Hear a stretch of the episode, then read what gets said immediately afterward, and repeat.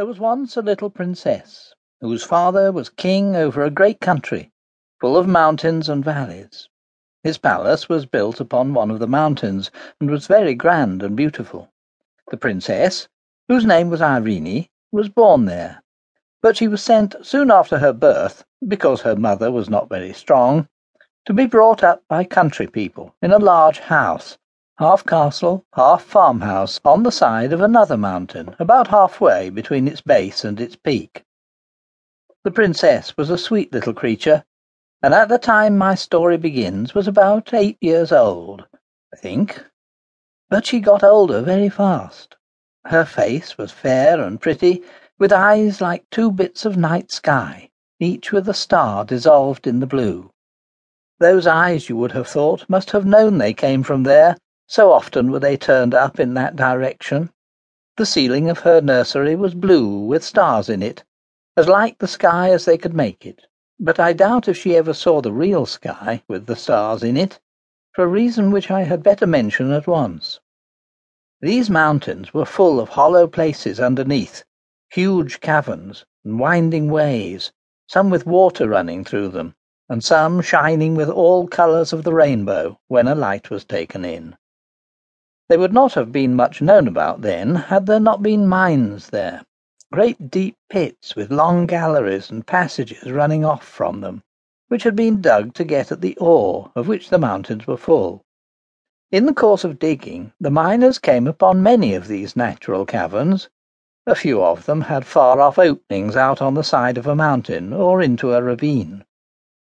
Now in these subterranean caverns lived a strange race of beings called by some gnomes, by some kobolds, by some goblins. There was a legend current in the country that at one time they lived above ground and were very like other people. But for some reason or other, concerning which there were different legendary theories, the king had laid what they thought too severe taxes upon them, or had required observances of them they did not like, or had begun to treat them with more severity in some way or other and impose stricter laws, and the consequence was that they had all disappeared from the face of the country. According to the legend, however, instead of going to some other country, they had all taken refuge in the subterranean caverns, whence they never came out but at night, and then seldom showed themselves in any numbers, and never to many people at once. It was only in the least frequented and most difficult parts of the mountains that they were said to gather, even at night, in the open air. Those who had caught sight of any of them said that they had greatly altered in the course of generations, and no wonder, seeing they lived away from the sun in cold and wet and dark places. They were now not ordinarily ugly, but either absolutely hideous or ludicrously grotesque, both in face and form. There was no invention, they said, of the most lawless imagination expressed by pen or pencil that could surpass the extravagance of their appearance. But I suspect those who said so had mistaken some of their animal companions for the goblins themselves, of which more by and by.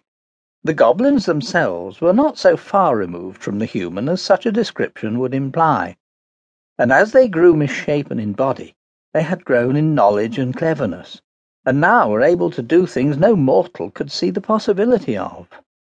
But as they grew in cunning, they grew in mischief, and their great delight was in every way they could think of to annoy the people who lived in the open air story above them.